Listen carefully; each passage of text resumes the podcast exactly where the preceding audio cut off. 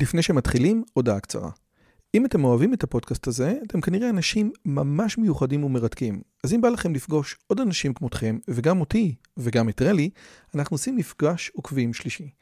ביום חמישי, בתאריך ה-9 למאי 24, בין השעות 7.5 ל-11.5, אנחנו הולכים לקיים מפגש עוקבים שלישי בבית שלי בנופים בשומרון. מה בתוכנית? מינגלין וכיבוד עם עוד עוקבים מרתקים כמוכם, הרצאה שלי, דיון לגבי הערוץ, ציור בסטודיו ובסוף קומזיץ ופיתות על הסאג'. הרשמה מראש היא חובה וניתן לעשות את זה בקישור שבתיאור הערוץ או לחפש את הלינק ביוטיוב.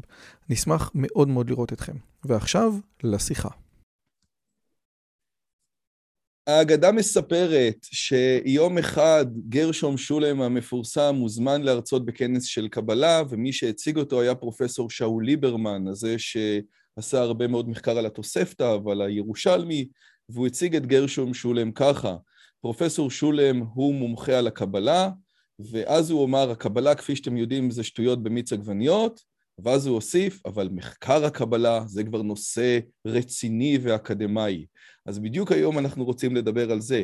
האם הקבלה היא כשלעצמה שטויות, או שיש בקבלה תיאולוגיה, פילוסופיה ופסיכולוגיה מאוד מאוד עמוקות שיכולות להגיד גם כל מיני דברים לבן אדם המודרני והמשכיל. שלום לכולם וברוכים הבאים לערוץ שלי, ערוץ שמדבר על השכלה, אינטליגנציה, פילוסופיה, וגם איך לברוא את הגולם בשיחת הסלון הבאה שלכם. אם עוד לא הצטרפתם לערוץ, אתם מוזמנים גם להצטרף, גם ללחוץ על הפעמון. אם זו פעם ראשונה שאתם שומעים אותי ובאתם רק בגלל האורח שלי היום, אז שימו לב, יש לי ערוץ עם המון המון המון דברים נורא מעניינים, שיחות פילוסופיות, ששווה לכם לשים לב אליו, אז אם אתם רוצים אתם מוזמנים. הדבר האחרון זה שכתבתי ארבעה ספרים, והספר הזה הצהוב הוא ספר שיציל לכם את שנות הלימודים, הוא ספר שהוא חובה לכל סטודנט, מרצה ומורה. והאורח שלי היום, שזה, הנה בואו נשים אותו פה, הוא דוקטור הרב יהודה יפרח, שהוא ראש הדסק המשפטי של מקור ראשון וכתב משפטי שם. הוא הכיר וניהל במשך שלוש שנים את סטנדר, אתר הלימודים לציבור הדתי, והוא הקים מוסף בשם צדק, שזה מגזין שבועי לענייני משפט, דין והלכה. אז כל מי שמכיר את מקור ראשון, העיתון המצוין, מכיר את אה, יפרח. והוא במקביל לעבודתו במקור ראשון, הוא גם עורך את מדור הכרוניקה בכתב העת המצוין, השילוח. אז יהודה, חג שמח מהסוכה, תודה רבה שבאת, מה שלומך? חג שמח, תודה רבה, ברוך השם. תקשיב, אני, אתה, אתה, אתה לא, אין לך מה להיעלב ממה שאני אמרתי, כי אני פחות או יותר ציטטתי את ליברמן, אבל בוא נתחיל מליברמן שאומר שהקבלה היא שטויות, אבל חקר הקבלה זה דבר רציני. אולי נתחיל מזה. אתה מבין את ליברמן? קודם כל ליברמן הוא בהחלט uh, תוצר של uh, תקופה. Uh, אם, אם ניקח את, uh, האינטליגנציה היהודית במאה ה-19, את הזרם המרכזי במחקר היהדות שנקרא uh, מורשת ישראל, uh, זה למעשה כאילו הרבה מאוד אינטלקטואלים יהודים שהתחילו לחקור את היהדות בכלים ביקורתיים, היסטוריים, ספרותיים ואחרים וגם תיאולוגיים ולמעשה כאילו מחקר עלות מתחיל להתגבש ככה במז... במערב אירופה במאה ה-19, באותה תקופה בהחלט הקבלה נתפסת כאיזושהי סוג של תאונה היסטורית, אה, מין אה, ככה ספחים, אה, אולי ברוח של הבנה מסוימת ברמב"ם, זה נתפס כמין איזה שהם ספחים של עירוב של מיסטיקה ו- ומגיה ואמונות אה, תפלות שככה השתרבבו ליהדות וככל שנצליח לבער את הקוצים מן הכרם אה, מהר יותר כן ייטב, זאת הייתה התפיסה ליברמן במובן הזה הוא בהחלט, אה, הוא בהחלט אה, מייצג נאמן של דורו ושל אולי גם של הדורות שקדמו לו. אה, והזכרת את גרשום שלום, אין ספק שהוא למעשה איזשהו ככה כף פרשת המים כי העבודה שלו למעשה פתחה פתח קודם כל במחקר הקבלה של שינוי טוטאלי בגישה של המחקר אל עולם הקבלה. מבאמת איזושהי תפיסה שמדובר בתחום אזוטרי ושולי ופחות חשוב אפשר להגיד שהתמונה כמעט התהפכה מקצה לקצה. גרשום שלום, אה, אם אה, נתמצת ככה באיזושהי, אה, במשפט אחד את הטענה ההיסטורית שלו, הוא טוען שאין שום דרך להבין את תולדות עם ישראל בעת החדשה בלי להבין את הקבלה. הטענה שלו זה שלמעשה כל התנועות הגדולות בעם היהודי מהמאה ה-17, שזה המאה שבה התפוצצה, שבה בעצם התפרצה השבתאות וגם קרסה, כלומר עלייתה בקרסתה של השבתאות במאה ה-17, אה, ועד למעשה התנועה הציונית, אה, גרשון שלום טוען זה הכל תנועות בתנועות נגד, הכל בעצם הגלעין שהתחיל את הכל זה קבלת הארי ולמעשה האפקט של הקבלה אה, לא רק על התיאולוגיה היהודית ועל התיאוסופיה היהודית אלא גם על ההיסטוריה היהודית הוא דרמטי ואי אפשר להבין את ההיסטוריה היהודית בלי להבין את הקבלה. זאת הטענה של גרשום שלום. יש חולקים עליו יש במחקר כאלה שחולקים עליו אבל אין ספק שהטענה הזאת וגם המפעל החיים שלו שבעצם בא לבסס את הטענה הזאת אה, ולצקת לתוכן אה, שינה לחלוטין את הגישה לקבלה. וזה עוד, אנחנו עדיין מדברים על הרמה של, ה, של הבנת ההיסטוריה היהודית בעת החדשה, של הבנת התרבות היהודית ואולי התיאולוגיה היהודית, עוד לפני uh, שאנחנו מתעסקים בקבלה עצמה, כלומר איך היא השפיעה על, על עולם הנפש, על הפסיכולוגיה, גם על התיאוסופיה וגם על התיאולוגיה של העם היהודי, ובעצם איך, באיזה מובן הקבלה השפיעה על הצורה שבה החוויה הדתית היהודית נראית כיום. זה כבר, זו שאלה נפרדת. אבל, אה, כן. ברשותך, יכול להיות שאי אפשר להבין את העולם היהודי בלי הקבלה, וגם אי אפשר להבין את יוון בלי המיתולוגיה, וזה בסדר, ואני חושב שזו גם אמירה נכונה, אבל אף אחד לא באמת חושב שהמיתולוגיה במובן הזה היא נכונה, אף אחד לא חושב שבאמת האלים נמצאים שם באולימפוס. עכשיו, הרבה אנשים שמדברים על מדעי היהדות, כן, המחקר היהודי של המאה ה-19 שהתפתח בגרמניה, ושחר פלד ככה אוהב מאוד אה, להגיד שבר אילן מושכת אותו, זה היה מחקר חילוני. ליברמן הוא, הוא, הוא דוס, זאת אומרת, גם בתוך העולם היהודי, ואתה הזכרת את הרמב"ם, יש התנגדות לדברים האלה. ל, ל, ל, לכל, ה, לכל העולם הזה שעוד לא הגדרנו אותו. אתה מקבל שזאת לא התנגדות רק של המשכילים החילונים, אלא גם התנגדות אורתודוקסית? אז קודם כל, במקביל לחוכמת ישראל שהזכרנו, של המאה ה-19, שבאמת התנגדה לקבלה וגם לא רצתה לעסוק בה, אין ספק שגם בתוך העולם האורתודוקסי יש לנו, החל מהתקופה של uh, uh, ספר הזוהר מתגלה בסוף המאה ה-13, 1286, ולמעשה אחריו יש לנו רצף של uh, מאמצים מסוגים שונים, אה, סופרים שונים ורבנים שונים שמתנגדים לזוהר, טוענים שהזוהר זה מין איזשהו ככה, זה קבוצה הזויה שרשמה אותו ואין לו שום, לו שום קשר אה, למסורת ישראל האמיתית ומנסים אפילו להילחם בו, כמובן אה, בחוסר הצלחה מוחלט, ספר הזוהר מוכר הרבה יותר מכל המתנגדים לו. והדבר הזה קיים, אבל מה שאני הייתי מציע אתה יודע, יש אחד הספרים החשובים ביותר בכלל במחקר, במחקר המיסטיקה הכללי, זה ספר שנקרא החוויה הדתית לסוגיה, שכתב אותו וויליאם ג'יימס. זה למעשה הספר הראשון שניסה ככה לחקור ברצינות את המיסטיקה במערב. אבל אין בו יהודים, היה... אין בו יהדות. אין בו יהדות, אבל מה שמעניין אותי זה המתודולוגיה של הספר.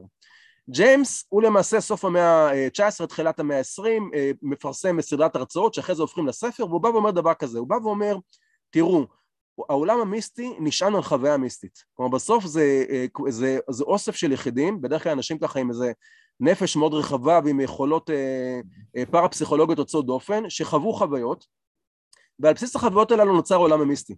הם ניסחו אותם, הם השיגו אותם, בנו על, על בסיסם פרקטיקות מסוימות והדרכות לתלמידים שלהם. אומר ג'יימס דבר כזה, אומר אני מציע שיטה של פנומנולוגיה. מה הכוונה?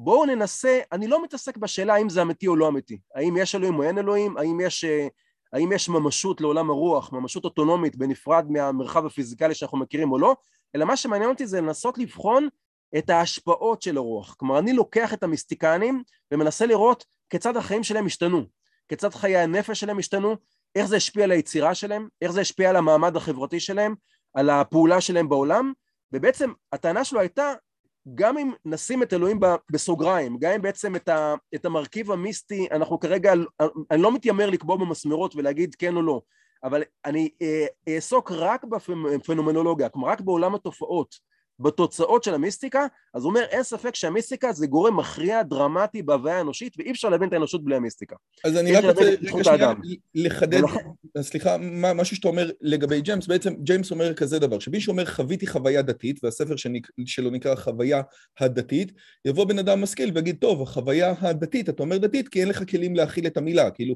אתה פחדת מאוד, כן? אז, אז בעצם חוויה דתית זה פחד. אומר ג'יימס, אם אנחנו חוקרים את הסיפור הזה, אנחנו רואים, יש יש דבר כזה שנקרא חוויה דתית שהוא שונה מפחד, מהשתאות, מכל מיני דברים כאלה, ואת ה, הדבר הזה שיש לי מילה לפחד, זאת לא חוויה דתית. יש לי מילה לרוממות, זאת לא חוויה דתית. יש משהו אמיתי, כמו שאתה אומר, במובן הפמינולוגי שלו. זאת אומרת, יש משהו אמיתי בזה, ואיך זה בעצם... אני, אני, אני אקח את זה אפילו צעד אחד נוסף, צעד אחד נוסף. בעצם מה שטוען ג'יימס, אם, אני אקח את זה, אתה יודע, הוא לא אומר את זה במילים הללו, אבל אני אמסג את זה במושגים שלנו, הוא בא ואומר, יש מצב תודעה נוסף. אנחנו מכירים שני מצבי תודעה, מצב תודעה של ערות ומצב תודעה של חלום. אלה שני מצבי תודעה רגילים. אנחנו מכירים דמדומים, אדם כזה שנמצא בין ערות לחלום והכול. אומר ג'יימס, יש מצב תודעה נוסף, זה מצב התודעה המיסטי. המצב התודעה האקסטטי. המצב הזה הוא אחר, הוא מובחן. אלה שנמצאים בתוך התודעה הזאת חווים קשת שונה לחלוטין של רשמים, של חוויות, הם רואים דברים אחרים, הם, הם, הם, הם בחוויה שלהם נחשפים לאיזשהו רובד נוסף של העולם. אומר ג'יימס, אני לא רוצה עכשיו להיכנס לשאלה נכון או לא נכון, אני, אני רק רוצה לראות, אני רוצה לבחון מה יוצא מזה, מהם התוצאות, כלומר מה הם רואים, האם אני יכול להשוות בין, בין אנשים שונים שעברו חוויה דתית ולנסות לראות אה, מכנה משותף ביניהם, האם אה, אני רואה איזשהו ערך, ערך חברתי, ערך פסיכולוגי, אה, ערך תרבותי בחוויה הדתית, והתוצא, והתשובה שלו לכל השאלות הפנומנולוגיות היא כן רבתי. הוא בא ואומר, אין ספק שמדובר בחוויה יוצאת דופן שמשנה לחלוטין את החיים של מי שחווים אותה, לטובה, מרחיבה מאוד את, אה, גם, לא, לא רק את קשת החוויות שלהם, אלא גם את המפגש שלהם עם העולם, ובמובן הזה יש ממשות למיסטיקה. ומה שאני רוצה לומר זה שגם מי שלא מכיר, ב, נקרא לזה, בצד האונתולוגי של, ה, של הקבלה, בתיאור שהקבלה נותנת לעולמות העליונים, או בתיאור האפיסטמולוגי שנותנת לנפש האדם ולתודעה האנושית, הוא לא יכול להתעלם מה, מה, מההשפעה הדרמטית של הקבלה גם, גם על היצירה אה, היהודית לדורותיה וגם על ההשפעה שלה על ההיסטוריה היהודית. אגב, ובסוף... אה, מי, מי, מי ש... מה שיהודה אומר לא מובן לו, אז שיחשוב מה, מה, מה הוא חושב לגבי איוואסקה, כן? זאת אומרת, כל הנושא הזה של החומרים משנים תודעה. הייתה לי פה שיחה עם דוקטור אורי שוורצמן, שהוא פסיכיאטר שנסע לטפל במחלות נפש באפריקה. אז היה לו איזשהו, הוא כתב ספר שנקרא רופא לבן אלים שחורים, וזה בדיוק הסיפור הזה. זאת אומרת, היום אנחנו לא רואים שדים ורוחות, בין היתר כי לימדו אותנו במערב שאתה לא יכול לראות שדים ורוחות. זאת אומרת, יש תרבויות שבהן לא עצרו לך את זה ולא אמרו לך, תקשיב, זה לא קיים, והדברים האלה מתפתחים בצורה אחרת לגמרי, לגמרי, לגמרי. אבל עכשיו אני, אם אתה רוצה... זו דוגמה פנטסטית, ואולי אני ככה אתמקד, הרי בעצם מה קורה באיווסקה? איווסקה עושה איזשהו קיצור דרך. אם בדרך כלל בדרך המיסטית אתה צריך אה, שנים על שנים לשבת במדיטציות עמוקות ולאמן את התודעה שלך באיזושהי התכווננות מיוחדת לתדרים עדינים, מה שעושה איווסקה זה מין איזשהו חומר פלילי שפשוט קורע לך את כל המסכים ב, בתוך 40 דקות מרגע השתייה, ובתוך, ואז אתה בעצם נזרק לתוך איזשהו מרחב שהוא מרחב אחר, שהוא המרחב המיסטי. עכשיו, אדם עם כלים אה, מאוד, אה, מאוד לא מפותחים בתוך המרחב הזה, אז יכול להיות שבאמת בעיקר החוויות שלו יהיו חוויות פסיכולוגיות מאוד חזקות, אבל אדם שיש לו את ה... שפיתח את הכלים הללו במסלולים, נקרא לזה אפילו יותר נורמטיביים ורגילים, אז מה שיקרה, שהוא ייקח את האיווסקה, הוא יגיע לאותם עולמות שעליהם יכול להיות, הוא, הוא עשוי להגיע לאותם עולמות שעליהם דיברו המקובלים. אגב, מי שרוצה לראות תיעוד של, אה, תיעוד מודרני של החוויה הזאת, מוזמן למצוא, לראות את הסטנדאפ "זה טעים ומתוק" של יונתן ברק, של בדיוק החוויה שלו מלקיחת פטריה, כאשר מישהו מערבי פתאום רואה בסלון את מיקי מאוס מדבר איתו. אבל עוד פעם, זה העולם הרוחני של יונתן ברק. אז אוקיי, ואז אז אוקיי, אז זה מחזיר אותי שוב. וויליאם ג'יימס בכוונה, ומיכה גודמן מדבר על זה, לא מכניס לתוך החוויה הדתית את העולם היהודי, הוא לא לוקח מקובלים מהזוהר. מבחינתו היהדות היא חסרת חוויה דתית. היא דת של פרקטיקות. ואז השאלה היא, האם לא ניתן להגיע לחוויה דתית יהודית אם אין לך את המיסטיקה, אם אין לך את הזוהר, אם אין לך את הקבלה? אני לא חושב שלא ניתן אה, להגיע לחוויה אה, דתית משמעותית. אני זוכר, הייתה לי פעם שיחה עם הרב חיים נבון, והוא דיבר הרבה מאוד על הרגש הדתי, שיכול להיות מאוד מאוד מפותח אצל אנשים שאין להם, שאין להם עצם מיסטית אחת בגוף, ואין להם שום משיכה למקום הזה, זה בהחלט, אבל מה שאין ספק, כמו כל תחום אחר, זה התמקצעות, כלומר ברגע אה, הקבלה נותנת עולם שלם של כלים ושל מושגים ושל, ושל איזשהם מפות פנימיות וככל שהמפ... שהכלים האלה יותר מפותחים ככה לאדם היכולת שלו לפתח ולדייק ולהגיע לאיזשהו fine tuning בתוך אותן חוויות היא הרבה יותר מפותחת. אנחנו נמצאים עכשיו בימי סוכות. ימי סוכות זה אירוע, זה אירוע מאוד משמעותי ודרמטי אצל מקובלים. ההושענות, יש את טקס ההושענות כמעט כל יהודי שמגיע לבית כנסת בחג הסוכות או בחול המועד סוכות, אז הוא מכיר את הטקס שנוטלים ארבעת המינים ומקיפים את, ה, את הבימה שעליה נמצא ספר התורה וקוראים פסוקים, אנה הושיענה, אני והושיענה, אצל המקובלים זו חוויה אקסטטית, כלומר מה שקורה בהושענות, אתה נמצא בתוך ההושענות ואתה כמעט מתעלף, אתה, אתה עובר שם, יש שם איזשהו, הם קוראים לזה אורות מקיפים, כלומר סוג של אה, אה, איכויות אלוקיות שנמצאות, ב, שקשורות גם ל, לימים הללו, לימי, בכלל לכל המהלך שמתרחש בעולמות העליונים בסוכות, וזה קורה בין השאר בתוך ההושענות, ומי שמכיר את ההושענות אה, של, של אנשי הסוד, זה, זה אירוע שלוקח לך כמה שעות להתאושש ממנו. עכשיו, זה אירוע שמתנהל במקביל, כלומר, יש את רוב האנשים שהולכים לבית כנסת, לא, לא מכירים לא מיניה ולא מקצתה. אבל מי שנפתח לו המקום הזה, אז יכול להיות שבתוך אותו אירוע יחווה משהו אחר לחלוטין. אבל בוא ברשותך באמת, לפני שאנחנו נוגעים בחוויה המיסטית, בעצם דיברת על איזושהי הבחנה, ש... זו הבחנה שנמצאת גם, ב... גם ב... ב... ב... במחקר, וצריך לדבר עליה. המחקר מדבר על זה שהקבלה יש לה שני זרמים מרכזיים, הזרם העיוני והזרם הנבואי. אה, זו חלוקה שבעצם מתחילה אה, אה, גם אצל גרשום שלום ומשה אידל, שהזכרת אותו מוקדם יותר, גם, גם אוחז בה.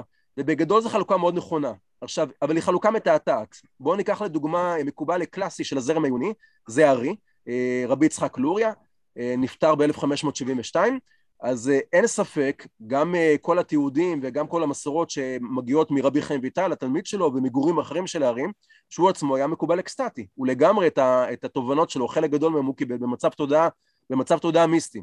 אבל התורה שהוא מסר היא לא, היא לא תורה מיסטית, היא לא תורה, היא לא תורה אקסטטית. באיזה מובן? כשתפתח את כתבי הארי, ולא ניכנס עכשיו לכל סוגי העריכות, ויש הרי כאילו זה, זה ברדק שלם, העולם של כתבי הארי זה עולם מאוד מאוד מורכב, אבל כתבי הארי הם כתבים שאין בהם טכניקות מיסטיות. אתה כמעט, אתה תמצא בהם קצת הדרכות לייחודים, כמעט ולא תמצא בהם הדרכות מפותחות למדיטציות עמוקות, לסוג של אה, השבעת שמות, או לכל מיני טכניקות. זה יותר פילוסופיה של איך בנוי העולם. זה, זה תיאוסופיה, זה תיאוסופיה שבעצם גם מתארת את מבנה העולמות העליונים, גם מתארת מהלכים, אה, אה, דינמיקות שמתרחשות בעולם על, על מעגל השנה. אם ניקח לדוגמה את שני קבוצות, שני, שני החטיבות המרכזיות, אז יש לנו את הימים הנוראים, שזה מה שמתרחש בין יום כיפורים דרך ראש השנה ועד לחגי סוכות, וחטיבה שנייה זה מה שמתרחש בין חג הפסח לספירה, דרך ספירת העומר ועד לחג השבועות. השני החטיבות הללו, כל אחד מהם היא מערך שלם בכתבי הערים. המערך של אה, חגי תשרי זה מערך שמתעסק בתיקון אה, אה, המערכת הזוגית, כלומר קודם כל הזוגיות שבין הקדוש ברוך הוא והשכינה, אבל גם תיקון הזוגיות ומערכת היחסים שבין הזכר והנקבה באדם, והמערך של, של פסח ושבועות זה מערכת של מה שמתעסקת בתהליכי התפתחות, מה שנקרא עיבור יניקה ומוחין. כשתיכנס לכתבי הרי אתה תראה המון המון המון עיסוק במערכות יחסים, בדינמיקות, ב... בהתרחשות שקורית בעולמות העליונים, הרבה מאוד בכוונות, באיזושה, בהצעה של פרשנות למבנה עומק בתפילה ובמחזורים ומה שאנחנו קוראים בבית הכנסת, אתה לא תמצא שם טכניקות מיסטיות. כמעט ולא תמצא, למרות שהרי עצמו היה מיסטיקן מובהק. אבל זה בעצם מאפיין, מובהק, זה, זה מאפיין קלאסי של הקבלה העיונית, שבסוף היא סוג של תורה. ומקובלים בקבלה העיונית, הם לומדים אה, עץ חיים או פרי עץ חיים, בדיוק כמו שלומדים גמרא. הם רואים uh, סתירות, כמו, כמו, ש, כמו שלמדנים שלומדים גמרא רואים סתירות uh, בסוגיה, ואז יש לנו את שיטת הרשב"א, ושיטת הרמב"ן, והר"ן, והריטב"א, והרמב"ם, והם יושבים, ויש להם, ובשיעור הכללי, בישיבה הגבוהה, מפרקים את השיטות ומנסים לחלץ כל מיני מבנים uh, אנליטיים ולהמשיג את ה... את ה את ה, את, להמשיג את ההלכות בצורה יותר מופשטת, אותו דבר עושים מקובלים בזרם העיוני. לעומת זאת, יש זרם אחר, בדרך כלל קטן יותר, אה, אה, אה, גם גרשם שלום וגם אידל בעיקר אוהבים את רבי אברהם אבולעפיה כאיזשהו מייצג מובהק של הזרם הזה, אבל אחריו היו גם רבים אחרים, שזה זרם של הקבלה הנבואית. שבזרם הזה אתה גם תמצא מבנים וגם תמצא עיסוק בספירות ועיסוק בעולמות עליונים, אבל הרבה יותר תמצא הדרכות מיסטיות, הדרכות אקסטטיות, הדרכות להשגת מצבי תודעה והשגות לאיזשהו פיתוח של התודעה של המקובל כדי שהוא יגיע למצב שבו, שבו הוא מסוגל אה, יש איזשהו ביטוי כזה שאני מאוד אוהב, אה, אה, משפט זן שאומר, אל תחפש את עקבות רגליהם של הזקנים, חפש את מה שהם חיפשו. אז המקובלים הנבואים לא רק מחפשים את עקבות הרגליים, לא רק מחפשים את התורות שנוצרו מה... ונמסרו בקבלה העיונית, אלא גם מחפשים את החוויה עצמה, לנסות לשחזר אותה. מה הקו, מה, מה היחס בין מה שאתה קורא קבלה נבואית ובין מה שנקרא בעולם שיותר מכיר, קבלה מעשית? זה אותו ככה. דבר או שזה, או, או שזה שני דברים שונים? זה דברים שונים. הקבלה המעשית, יש התנגדות כמעט גורפת uh, לעיסוק בקבלה המעשית. יש ספרי קבלה מעשית, בדרך כלל ספרים מאוד אזוטריים, מאוד... Uh, ספר יצירה ש... נניח. מה?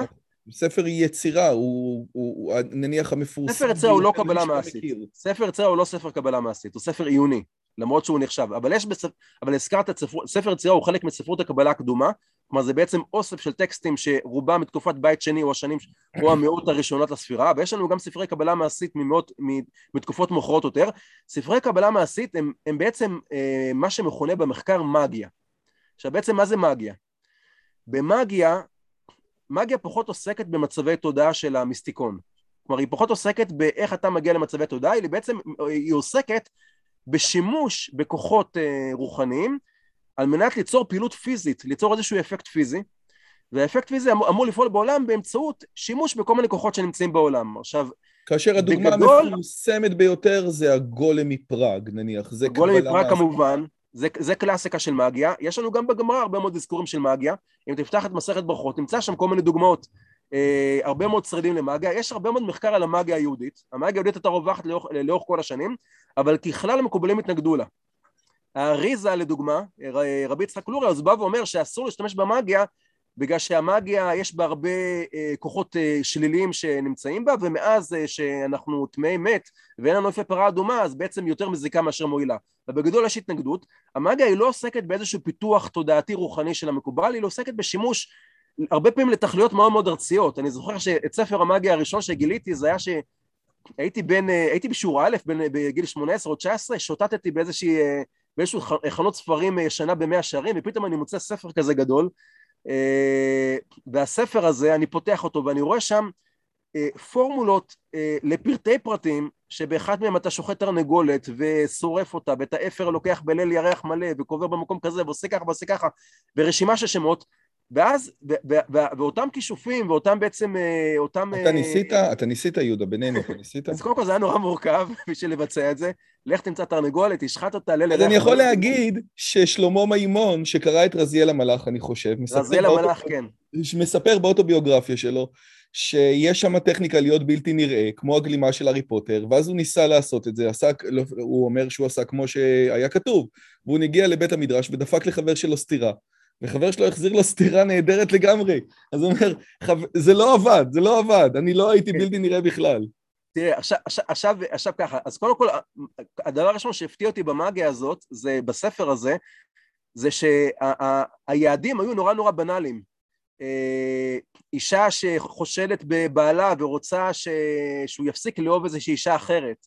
או אחד שרוצה להפך, הוא רוצה שמישהי מסוימת תתאהב בו, הוא רוצה להתחתן איתה ומסרבת, או מישהו שיש לו אויב, אדם שנושה בו כסף, הוא רוצה שהוא יעזוב אותו, או אחת שיש לו אויב ורוצה להרוג אותו, כל מיני באמת אה, צרכים אה, מאוד מאוד מאוד ארציים ומאוד מאוד אה, נחותים, ואין ספק שהייתה התנגדות גורפת, מצד שני מחקר המאגיה, הוא גם, יש כמה וכמה ספרים במחקר על המאגיה היהודית, מחקר מאוד מפותח, והמחקר הזה כולל הרבה מאוד עדויות של אנשים בתקופות מסוימות שלפחות טוענים שזה עבד, או הם הכירו אנשים שזה, ש, שעבורם זה עבד, אגב, דרך אגב, אנחנו מדברים גם על הבעל שם טוב, הבעל שם טוב הוא קודם כל היה בעל שם, וחלק מבעל שם זה שימוש בכלים מאגיים, ויש לפחות בשפחי הבשט, בלי להיכנס עכשיו למחלוקת במחקר עד כמה הספר הזה מהימן מבחינה היסטורית או לא, שפחי הבשט יש, יש הרבה מאוד אינדיקציות לזה שהבעל שם טוב, גם אם זה לא חלק מהתורה שלו, הכיר את הכלים הללו ועשה בהם שימוש לצרכים מסוימים, אבל זה בהחלט, זה לא הקבלה. יותר מזה, בפנקס הקהילות של מז'יבוש, היה כתוב, הוא היה רשום כישראל קבליסטה דוקטור, זאת אומרת, היה לו, הוא, הוא כאילו השתמש בזה כדי לרפא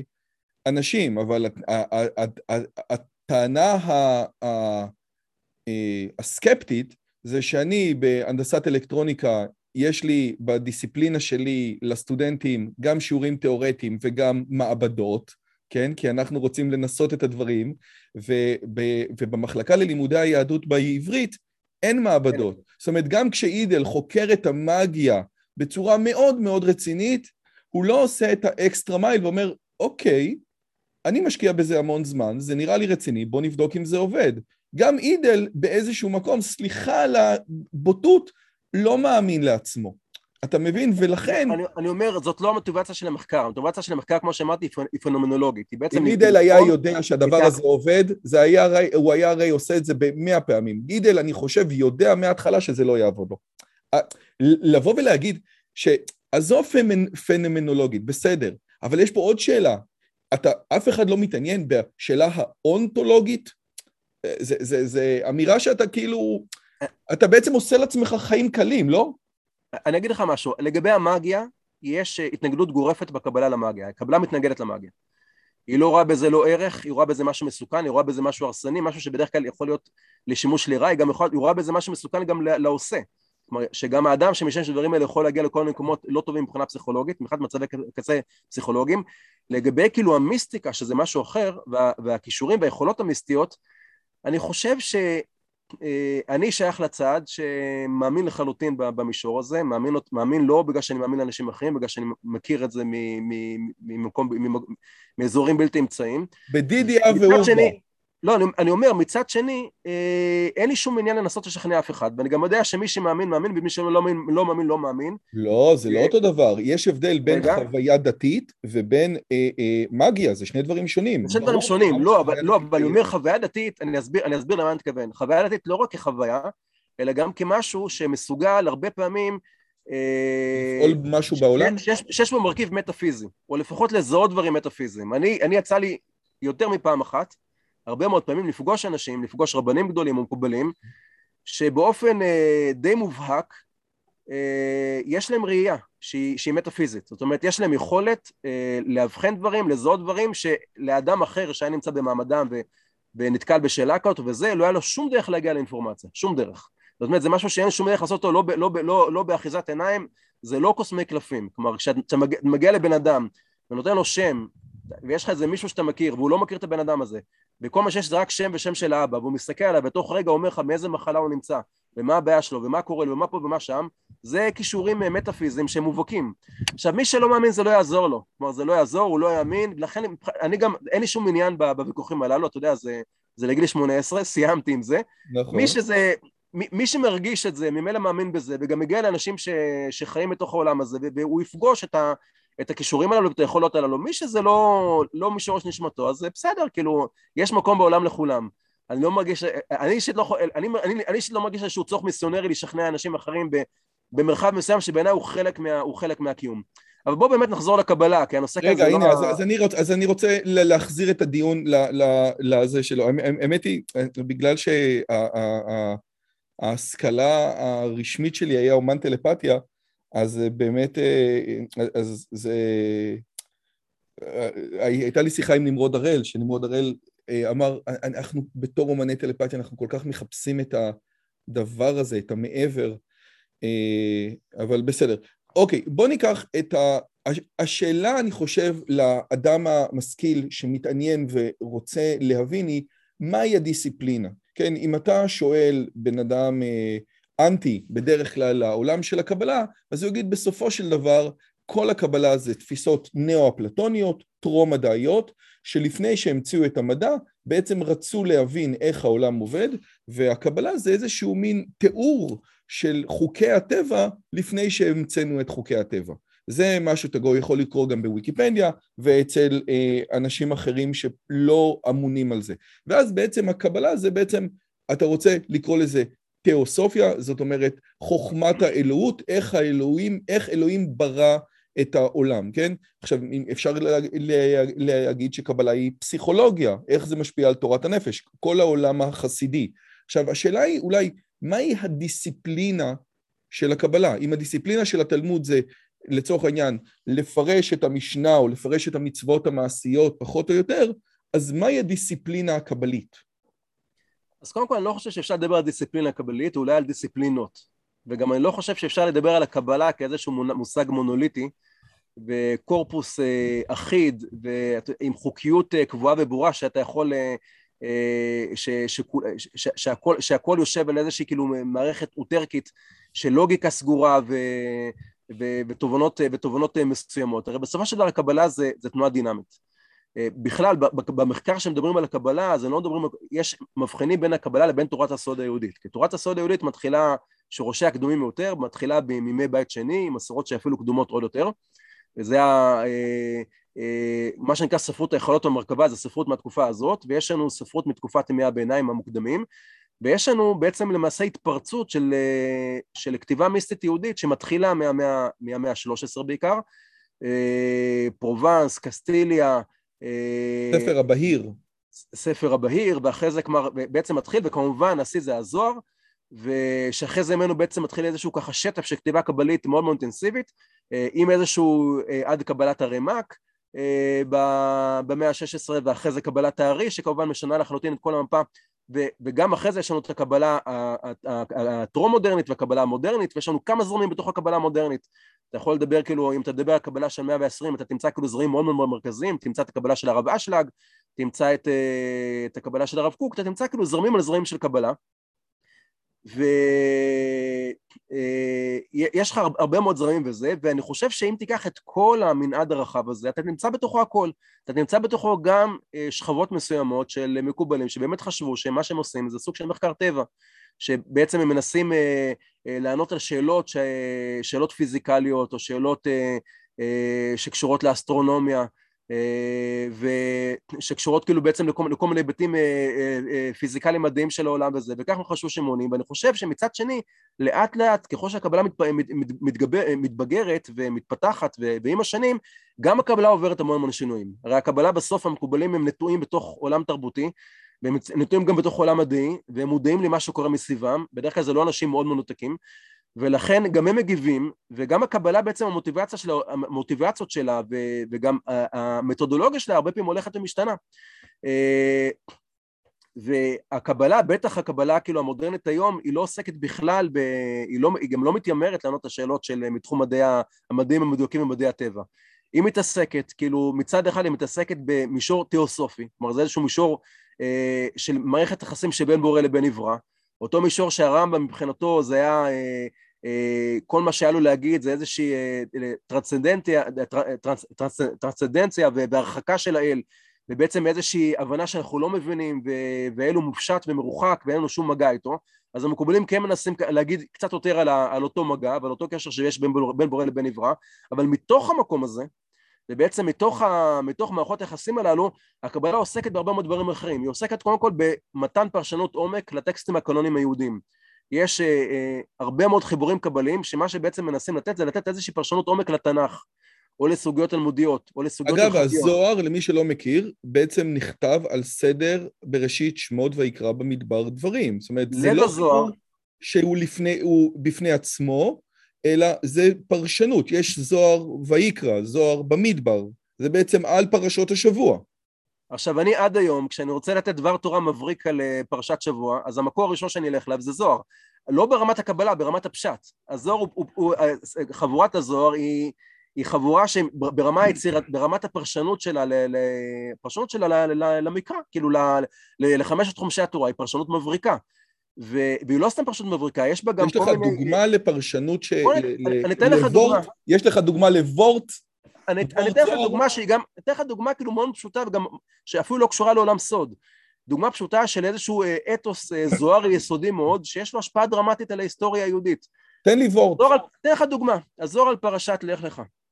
בפרשת לך לך כתוב שהאלוהים נגלה לאברהם ואומר לו, לך לך מארצך ומלאותך מבית אביך אל הארץ אשר הרקע. הזוהר שואל שאלה, שדרך אגב הוא לא היחיד ששואל אותה, שואל שאלה פשוטה. הוא אומר, אם אני אה, אה, לוקח כמה פסוקים אחורה, בסוף פרשת נוח, אני רואה שאברהם אבינו, תרח ומשפחתו, אברהם היה הבן של תרח, תרח ומשפחתו, מיוזמתם, בלי שאף אחד פנה אליהם, האל לא פנה אליהם, והם יצאו אה, מחרן אה, בדרכם לאור כסדים ללכת ארץ הכנען. אז מה אתה משחק לי שעכשיו אלוהים אומר? הוא כבר ככה היה בדרך. עכשיו, הלך לך, תחשוב, האתוס היהודי כולו בנוי על ההיענות של אברהם לקריאה האלוהית. לך לך, אברהם שנקרא מארצו, מלודתו, מבית אביו. עכשיו, זה כמו שאני אלך לטרמינל 3, שאני פוגש שם אדם שיש לו כרטיס טיסה לג'פקיי, ואני אומר לו, תקשיב, יש לי בשבילך משימה, סע לניו יורק. אומר לו, אני אומר לי, אחי, תקשיב, אני כבר בדרך, אני עם כרטיס, אני ב... אני עוד רגע... מה, מה המשימה? הרי זה מוריד את כל, זה מוריד את כל, את כל הרוח, מוריד את כל האוויר מהמפרשים. ואז... ה-. ולזוהר יש לו שאלה פשוטה, זה גם שאלה בפשט. והתשובה של הזוהר היא תשובה מבריקה, אומר דבר כזה, אומר אברהם, הייתה לו יוזמה משלו ללכת לחפש את הארץ המיוחדת, לחפש את ארץ כנען. אם הוא לא היה יוזם מעצמו, הוא לא היה הופך להיות היהודי הראשון. עכשיו אה. הזוהר רוצה להמשיג את המושג הזה, ובא ואומר, זה מה שנקרא התערותא דלתתא. מה זה התערותא דלתתא? וכאן זה בעצם איזשהו אתוס זוהר יסודי מאוד, שכל, שלמעשה הציווי היסודי על האדם זה ליזום. תתחיל, תירשם לחדר. כושר. זה להתחיל, זה לרוץ, זה לנסות לחפש את האמת ולשפר ולנסות לפעול בעולם ולשפר את העולם ולקדם אותו ולדחוף אותו קדימה ואת ה, את, את, את התפקיד האלוהי ואת הסיוע האלוהי הוא קיבל רק אחרי שיש לו התעוררות הדלתתא ורק אחרי שהוא בעצמו יוזם, התעוררות של התחתונים. עכשיו הדבר הזה, אגב דיברנו על מחקר הקבלה, אומר, אה, אחת הטענות של גרשום שלום, הוא אומר בעצם אם, אם תסתכל בהיסטוריה אתה תראה שרוב התנועות הקדם אה, שהקדימו את הציונות המקובלים היו אנשים נורא נורא מעשיים. כשאתה מסתכל על רבי יהודה הלוי, הוא עולה לארץ. אתה מסתכל על הרמב"ן, עולה לארץ. שתי העליות הגדולות שהתרימו את הציונות, זה מצד אחד תלמידי הבעל שם טוב, ומצד שני תלמידי הגאון מווינה. הם כולם מקדימים את הציונות. הוא אומר, האתוס הזה של ניקח את גורלנו בידינו, שאנחנו ניזום את הגאולה, ואנחנו לא נחיה בתודעה פטאלית שבה היהודים חיו בגלות של אה, אבותינו חטאו ועיניים ואנחנו עוונותיהם שבענו, שאנחנו עכשיו יושבים בגלות דבויים וסחופים ומדוכאים בגלל איזשהו חטא קדמון, עצם היכולת לצאת, החריגה ממצב התודעה הזה למצב תודעה יוזם, זה בעצם אתוס של מקובלים. מי שהחדיר אותו ליהדות זה היה הזוהר, ובעצם האתוס הזה הוא זה שהלך, הוא זה ש... שהתפשט בעקבות, ה... בעקבות המקובלים. אז הנה, אקח לך דוגמה לרעיון של מקובלים, רעיון שהוא רעיון קבלי קלאסי, שהרעיון הזה השפיע השפעה דרמטית לא רק על הקבלה, אלא השפיע השפעה דרמטית בכלל על ה... על ה-state of mind של העם היהודי. בהתחלה על ידי מקובלים ועל ידי קבוצות קטנות, ואומר, ואחרי זה זה התרחב, ולאט לאט הפך להיות למשהו הרבה יותר רחב. עד, שמ... עד, עד שכבר דיברנו בשיחה המוקדמת, שמבחינת שולם, הציונות היא איזשהו עוד טייק אוף קבלי נוסף על הסיפור הזה. לגמרי, כי מה ששולם אומר, אומר דבר כזה, אומר שבעצם הפעם הראשונה שבו, שבו אה, העם היהודי פורץ את התודעה הפטאלית, זה קורה בשבתאות. כי בעצם מה קורה בשבתאות? בפעם הראשונה, רוב המוחלט של העם היהודי, הרי הרוב המוחלט של העם היהודי האמין בשבתאי צבי. האמין והיה בטוח שזה המשיח, טוב, זה נושא באמת להרצאה אחרת. אה, ומעולם בתולדות העם היהודי לא הייתה תנועה, שום תנועה, לא דתית, לא פוליטית, לא חברתית, שזכתה לקונצנזוס כמו השבתאות לפני, הפיצ... לפני שהיא היא קרסה. Uh, השבתאות שאנחנו מדברים ב-1666 היא בעצם זוכה לקונצנזוס כמעט מקיר לקיר. והלב של הדבר... בירוק, כמו שאומרים, כולם אה, אה, מוכרים את הבתים שלהם ויושבים ומחכים. בדיוק. אגב, ש, שזה גם, אגב, מאוד מוזר, כי ה- ה- ה- הדיבור, ה- ה- שאנשים שומעים את מה שהיה שם, אז הם אומרים, אנשים ישבו וחיכו, כמו שהמרוקאים הזקנים חיכו שה, שהציונים ייקחו אותם לארץ אה, ישראל. אבל זאת אז- לא אז- התערבות אז- אז דלתתא. אומר- אז אני אומר, לא ניכנס, לא ניכנס לשבתות, כי באמת זה נושא כן. מאוד מאוד רחב, אבל בעצם מה גרשום שלום אומר? אומר שבעקבות הקריסה של הדבר הזה, קודם כל, אתה יודע, זה מין איזשהו פקק השתחרר וכבר לא היה אפשר לה- לה- להחזיר את הג'יני למנורה. משהו, משהו שם יצא והשתחרר, ומה שהשתחרר זה קודם כל נשברה התודעה הפטאלית. עכשיו לדבר הזה היה תגובות, מצד אחד תגובה של התנגדות מאוד מאוד חריפה, ועד ארבע ארצות שמוציא גזירה שאסור ללמוד קבלה עד גיל 40, ואחרי זה יש לנו את החסידות שבעצם לוקחת אה, רעיונות אה, שבתאיים ומנסה לרכך אותם ולעשות להם סובלימציה ולהחזיר אותם לקדושה. ובמקום ירידת צדיק אל הקליפות, במקום הצדיק שחוטא ועושה עבירה לשמה, יש העלאת מחשבות זרות.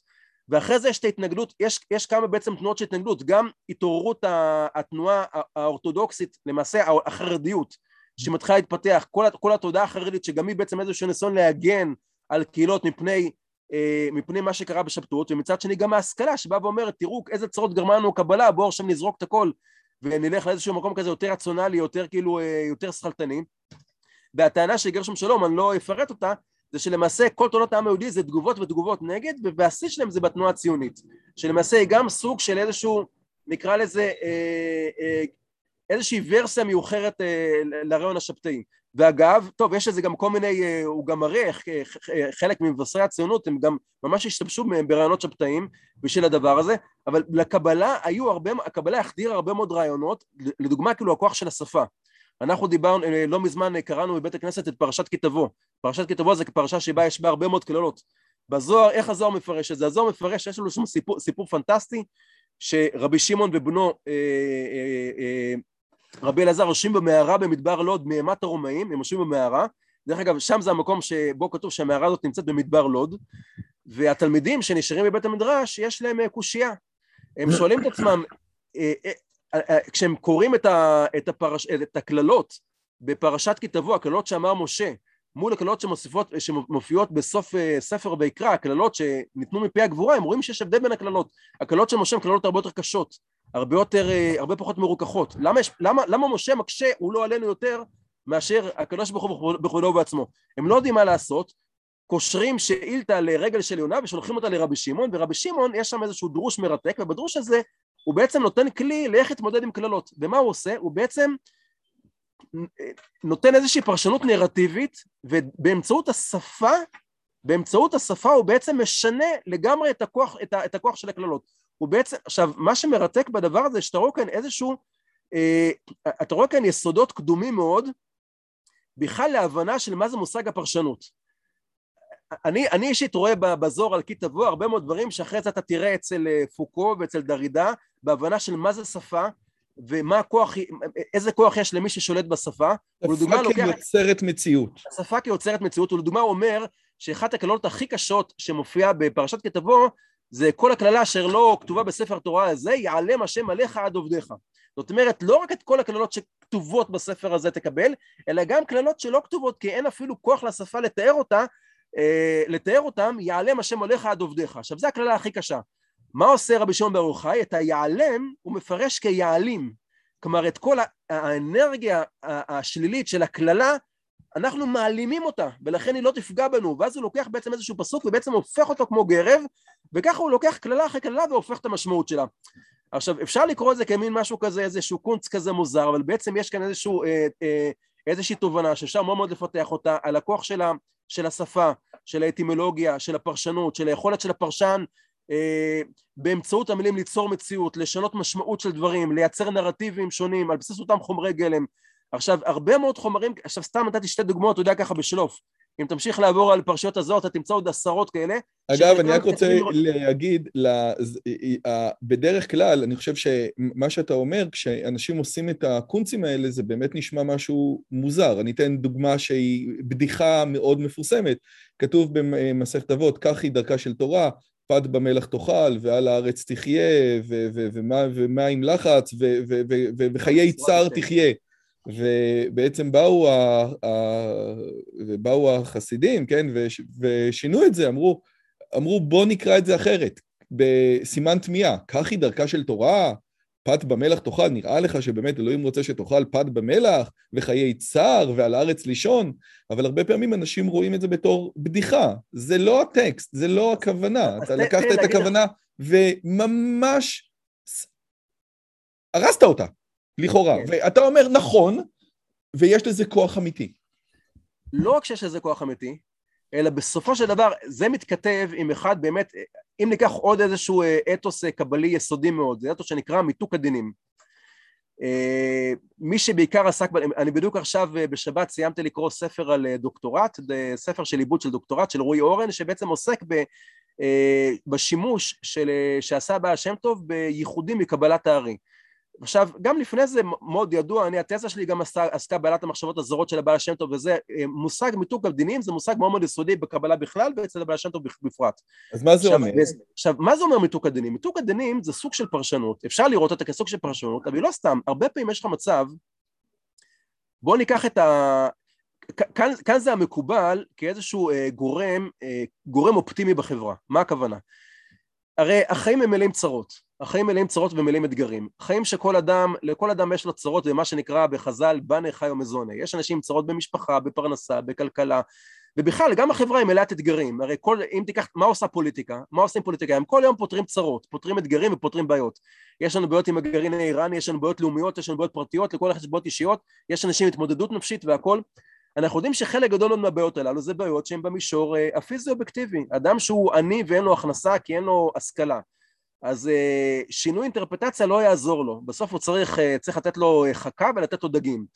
בשביל, וצריך לפתור לפעמים בעיה, אם יש לי נזילה באינסטלציה בבית, אני צריך להביא אינסטלטור שיסתום את הנזילה, שום אה, אה, אה, שינוי פסיכולוגי בתוכי או שינוי רפלקטיבי בתוכי לא יעזור.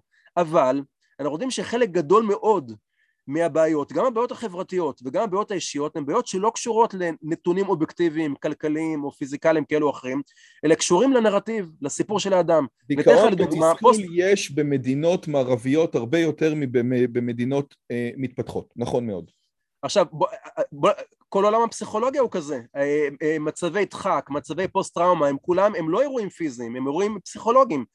עכשיו, למקובלים יש המון המון מאמץ למה שנקרא למתק את הדינים, כלומר לקחת מציאות שהיא קשה ובעצם לנסות לרכך אותה ולהפוך אותה, ל...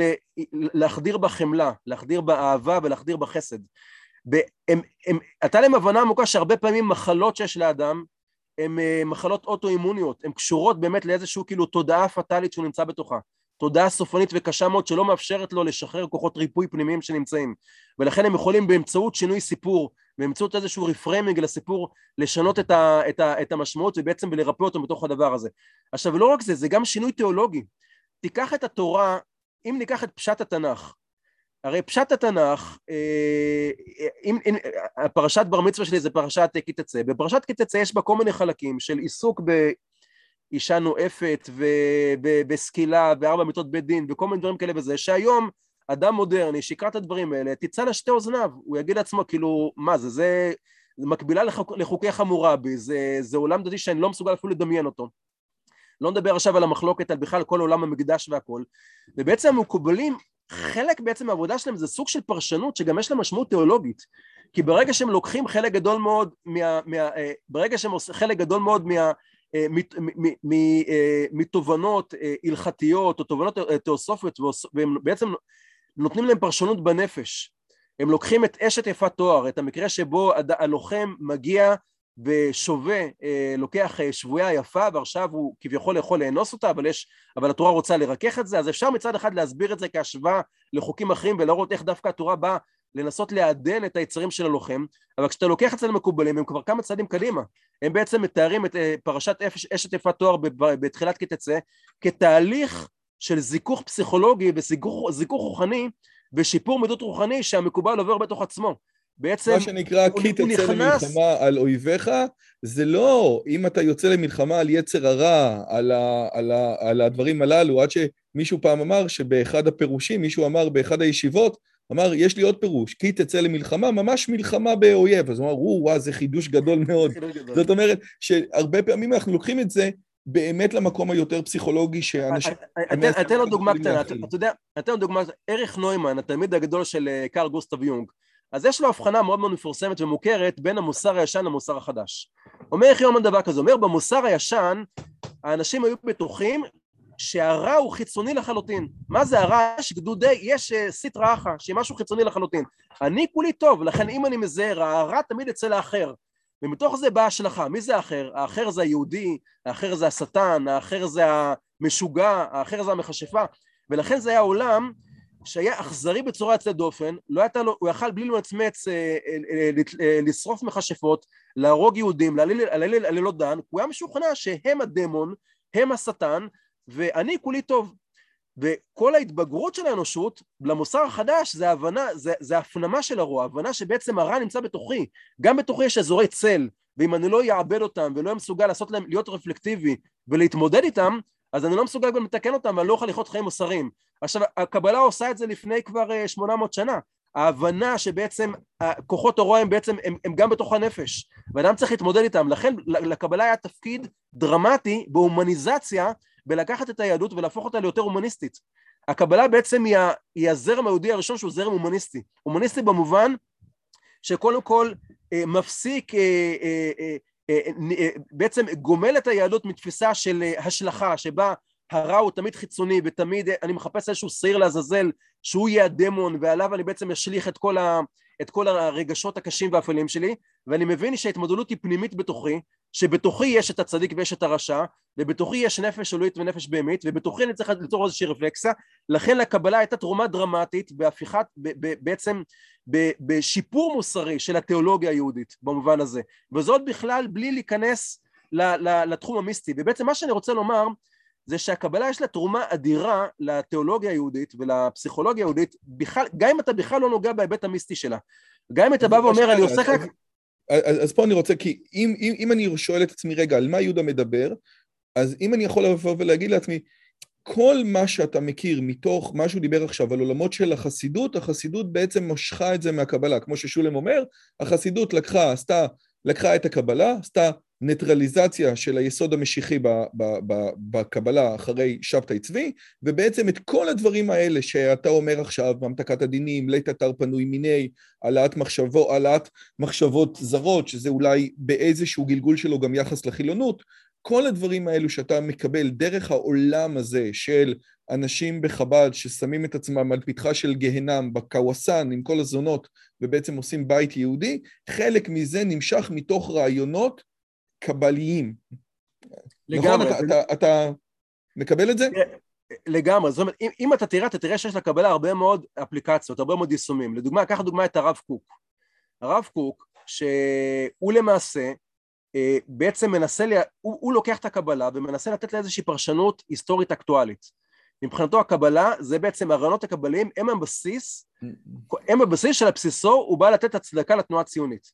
כלומר כל התפיסה שלו שאתה קורא את מאמר הדור, שאתה קורא את למהלך הידיעות, שאתה קורא את אה, מאמרי על הכפירה ואתה קורא בכלל את תורות הקודש אה, וגם את הטקסטים שאחרי זה התקבצו בעריכה של הבן שלו לספרות הם כולם משווים על טקסטורה קבלית מה שעשה יוסי אביבי, מה, הפרויקט הענק שלו בשנים האחרונות, זה הפרויקט שבעצם לבוא ולחשוף את כל הפרשנות שהרב כן. קוק נותן לכתבי הארי, ואיך בעצם מתוך כתבי הארי הוא בעצם מאפשר את ה... הוא, הוא בעצם לוקח את התיאולוגיה היהודית במאה העשרים ובעצם מאפשר לה להכיל אל קרבה ולאמץ ולתמוך בתנועה הציונית, דווקא מתוך הרעיונות הקבליים.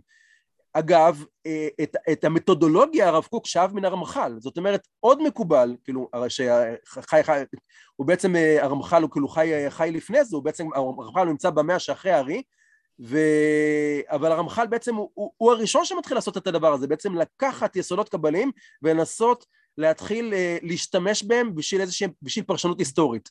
מצד שני, היו מקובלים אחרים שחשבו שפרשנות היסטורית, ששימוש בקבלה לפרשנות היסטורית זה יכול להיות מסוכן, כי אתה הרבה פעמים מקבע את הקבלה לדפוס מסוים ואחרי זה דברים מסוימים לא עובדים, והם לקחו את זה למישור הפסיכולוגי. אם תיקח את, אה, את קבלת הרב אשלג וקבלת בעל הסולם, אז הוא בעצם לקח את, ה, את הקוד הקבלי ומתוכו בעצם ניסה ליצור פרשנות חברתית. אז הוא אמנם לקח את זה למקום אה, סוציאליסטי, אולי אפילו סוציאליסטי קיצוני, יש שיגידו קומוניסטי, אבל התפיסה שלו הייתה זה שבעצם הוא מת, על בסיס היסודות הקבליים יש לו איזושהי משנה, משנה חברתית. מה שאני רוצה לומר זה שבסופו של דבר קבלת הארי היא סוג של קוד, לא הייתי קורא לזה קוד פתוח, אבל בהחלט קוד, ואתה רואה לאורך כל הדורות שרוב היוצרים הגדולים, רוב התיאולוגים יהודים הגדולים, לא כולם, יש כאלה, תיאולוג, יש כאלה שכתבו תיאולוגיה שהיא לגמרי רציונליסטית, אבל רוב התיאולוגים היהודים הגדולים אה, בטח אה, הגר"א וכל הזרם של, אה, של תלמידי הגר"א אחריו וכל התור ו, ואחרים, הם בעצם חוזרים כל פעם אל הקוד הזה, כאילו שוקעים בו, ומתוכו בעצם מנסים לחלץ איזושהי תובנה חדשה אקטואלית. יש לי שאלה לא מתגלה כזה שכל הזמן יש בתוכו איזשהו כאילו, לפעמים תורת נפש חדשה, לפעמים תורה היסטורית חדשה, לפעמים תורה חברתית חדשה. יש לי שאלה לא נעימה. אימא שלי תמיד אומרת שהיהדות זה כמו מסטיק, כן? היא מדברת על השולחן ערוך, שכל אחד מושך את זה לאן שהוא רוצה, כן? אתה יודע, זה מותר, זה אסור, הרב מתיר, הרב מקל, דברים כאלה. גם אם, גם אם השולחן ערוך לא מתיר, כן? אתה בסופו של דבר יודע על מה אנחנו מדברים. אה, בן כמה אתה? 45. 45, אז אתה זוכר שבזמנו, כשהיית ילד, את הסוכות נחלים עשו בלי ליבוד, כן? עכשיו פתאום חזר על העיוות, שזה נורא מצחיק, כי בסופו של דבר התלמוד מדבר על זה לפני 1800 שנה, אבל עכשיו אתה יודע, זה הגיע, זה חזר. והנקודה היא כזאת, אתה אמרת לפני רגע כזה דבר, שאלוהים יברך אותך אלף פעמים. תודה רבה. אתה אמרת שהקבלה, ואני מצטט אותך, שהקבלה היא קוד, וכל אחד לוקח את זה לאותו מקום שהוא רוצה. השאלה היא, האם לפי הדבר הזה, מכיוון שכל אחד לוקח את זה למקומות כל כך שונים, אתה יודע, הרב אשלג, אשכרה לקח את זה לקומוניזם, האם הקוד הזה הוא כל כך אמורפי, שכל אחד יכול לקחת למה שהוא רוצה. זאת אומרת, אה, לרב גינצבורג יש תורת נפש שלו, אני, אני אגיד את זה ב, ב, אה, בצורה מכוונת קשה, כן? שהוא לקח אותה מהגויים, ועכשיו הוא רק מחפש את הרפרנסים אצל הזה, או, או משהו כזה. זאת אומרת, יש משהו שאתה יכול להגיד, זה בסדר. לא קבלה? א', כן. אני חושב ש... תראה, בסופו של דבר, בוא ניקח את דוגמה, אתה יודע, דוגמה מההלכה. אתה יודע, גם בהלכה, יש לך הכל. הרי בסופו של דבר, אה, אתה תמצא אינסוף פרשנות לכל דבר, אתה תמצא, על כל דבר תמצא ק"ן תמים טהור וק"ן תמים- אה, טמא. אבל בסופו של דבר יש איזשהו, בתוך עולם ההלכה, למרות שיש בו הרבה מאוד מחלוקות, אני חושב שלפחות האורתודוקסיה, יש לה גבולות גזרה, וכולם מבינים אותה. זאת אומרת, כולם מבינים שרב שיבוא וימצא איזשהו אה, טעם עכשיו ולהתחיל לאכול בייקון, לאכול חזיר, זה מחוץ לגבול. ומצד שני, כשאתה רואה ויכוח אה, חב"דניקים לא ישנים בסוכה, למרות שבשולחן ערוך ובמשנה כן, כתוב שצריך לישון בסוכה, אז כולם מבינים שזה בתוך הגבול.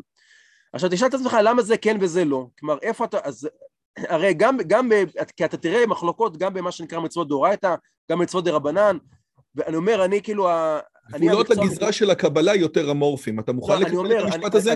לא, אני אומר, אני, המקצוע המקורי שלי זה דיינות, זה מה שלמדתי שבע שנים וזה, ובתוך בתוך עולם, ההלכה, בתוך עולם פסיקת ההלכה, שזה כאילו העולם שבו גדלתי בזה, אז מצד אתה רואה אין סוף מחלוקות, אין לך כמעט סוגיה אחת שאין בה מחלוקות, אבל לגמרי ברור הפריים, יש אלומה, אלומה יכולה להיות מאוד מאוד רחבה, אבל היא נמצאת, וכולם יודעים מי לא נמצא שם. בקבלה לגמרי ברור הפריים? מה? עכשיו אני חושב שגם אצל המקובלים יש שני דברים. אתה יודע, פעם שאלתי את האדמו"ר מקומרן על הפריים הקבלי, בדיוק את השאלה שאתה שואל. הוא אמר לי משפט מאוד יפה. הוא אומר לי, לאורך הדורות היה אינסוף ורסות של קבלה, אבל בסוף לעם ישראל היה איזושהי אינטואיציה לדעת מה, מה בפנים, ובסוף מה מחזיק, ומה בסוף אה, נבעט החוצה. ואתה רואה באמת תנועות נביאים. כמו... אם הם לא נביאים, אז הם בני נביאים. בסדר, זאת. גם תשובה. אתה, רואה שבסוף השבתאות אה, נבעטה החוצה, הפרנקיזם. אבל זה לא. עוזר לי עכשיו. יהודה, מה שאתה אומר לי זה בוא, זה בוא נבדוק עוד, עוד 50 שנה עם מה שאנחנו עכשיו מתעסקים, עם תורת המדינה אה, של הרב גינצבורג, שהיא לפי הקבלה, היא הייתה חלק מהפריים או לא, נראה מה קורה איתה בעוד 50 שנה. זה בסדר, זאת גם תשובה. אבל כן. זאת, אתה בתור דיין, אני חושב שהיכולת שלך להבין את גבולות הגזרה של המגרש בעולם ההלכה, שזה אגב לא אמור להיות כזה, זה אמור להיות די ברור, עולם ההלכה מגיע בסופו של דבר לפרקטיקה, אז אתה חייב שיהיה לך גבולות יותר מוגדרים. אבל גם בתוך הגבולות המוגדרים יש גמישות, הרי יש מחלוקת... לגמרי. לגמרי. עכשיו, עכשיו, אתה צודק שיש כאן משהו קצת יותר אמורפי. ואתה צודק שיש כאן משהו שהרבה פעמים רק השנים הם בעצם בסוף אה, מבררות אותו, אבל בסוף כן יש גבולות גזרה וכן יש קבלה ולא קבלה. כן יש דברים שהם איזשהו... עכשיו אני אומר גם, כן יש אנשים שלומדים קבלה לעומק- וחלק אני אגיד לך גם עוד משהו. חלק גדול, יש המון שרלטנים בעולם של המק... אם תפתח אה, זה, תחפש מקובלים או קבלנים וזה, אתה תמצא אינסוף אנשים. יש קבלה, קבלה. יש מדונה לא קבלה, לומדת יש קבלה, מדונה יש מדונה. שלומדת קבלה. אני אומר, יש הרבה מאוד דברים. ובסופו של דבר, אני אומר, אדם שלמד לעומק את כתבי הארי, הרבה פעמים פותח ספרים כאלה, או פותח טקסטים של אנשים שמכנים את עצמם מקובלים וזה, והוא רואה שרלטנות, הוא רואה אדם שבעצם אה, יודע פחות או יותר את עשר הספירות, שמע שיש חמישה פרצופים, ועכשיו הוא אומר, ואומר מה שבא לו. ומקובלים יודעים לזהות אה, טקסטים רציניים. כלומר, אדם, אדם, אדם שאני לא מתיימר להיות מקובל, אבל אדם שלמד כאילו קבלה ברצינות, יודע לזהות מה יושב על אדנים מוצקים, מה יושב על פרשנות רצינית. כשאתה קורא את, אה, כשאתה קורא את הרב קוק ואתה מכיר את כתבי הארי, אתה אף אחד לא חושש ש, שהוא לא הבין את כתבי הארי. כשאתה קורא את הרמח"ל, אף אחד לא חושש שהרמח"ל המציא. כשאתה קורא גם את בעל הסולם, אתה יכול להבין את ה... קח דוגמא. עכשיו יש, יש הרבה מחלוקות, קח דוגמא את הכוונות של הרשש, יש הרבה מאוד מקובלים שמבחינתם הדבר הזה, הרשש הרס במרכאות את עולם הכו- הכוונות בגלל שהוא לקח אותו למקום מכל מיני סיבות, אבל אף אחד לא יכול לטעון שהרשש לא הבין את קבלת הארי, הוא לא הבין את הקבלה וזה. זאת אומרת, מקובלים מכירים. עכשיו אני אתן לך גם, אתה יודע, הראשון שאומר את זה זה ספר הכוזרי, ספר הכוזרי, יש לו בפרקים על הנבואה, הוא אומר משהו מאוד יפה, הוא אומר שלנביאים יש להם מדד פנימי, כלומר בתוך בני הנביאים הם יודעים לזהות מי נביא ומי לא נביא. עכשיו, אני מרגיש שרבי יהודה הלוי זה קצת דיבר מאורי ליבו, זה, זה, זה מין, זה ווישינג כזה, כלומר, הלוואי וה- והמצב היה כזה, שכל ולכן ה... ביהדות חכם עדיף מנביא, אומר, נכון. אה, אומר הרב, שזה בדיוק על הנקודה פחות- הזאת. אתה צודק שהדברים פחות נחרצים, ואדם שחווה חוויה מיסטית, אתה לא יכול להגיד לו לא חווית חוויה מיסטית. וגם איפה עובר הגבול בין חוויה מיסטית כללית לבין קבלה? מתי זה קשור? חוויה מיסטית וקבלה זה לא אותו דבר, אדם יכול לחוות חוויה מיסטית בלי שיש לו שום זיקה לקבלה. ולכן יש כאן, ברור שיש כאן מרכיב אמורפי, אבל זה שיש מרכיב אמורפי, אתה רואה שעדיין עם השנים העסק, נקרא לזה עובד. אני סיפרתי פעם לפרופסור צבי מרק, הוא היה אצלי, שפעם לקחתי אה, חסיד צאנז למירון, טרמפ, והוא נתן לי איזה חוברת חידושי תורה שהוא מוציא כל חודש, משהו רציני מאוד, באמת, בחור רציני בצורה בלתי רגילה. ויש לי את הכיפה הזאתי, אז שאלתי אותו, תגיד לי, אתה גם מצטט מרבנו? וכשאומרים רבנו עם כיפה כזאת, מתכוונים לרבי נחמן. אז החסיד צאנז אמר לי משהו מאוד מעניין, שעד היום אני מצטט. הוא אמר לי לא, ואז הוא אמר לי, אני לא יודע אם זה היה המילים, אבל מה שהוא התכוון כזה, אמר, רבי נחמן כל כך לא מובן, שאם אתה מוצא אצלו משהו בתורות, זה יותר אומר עליך מאשר עליו.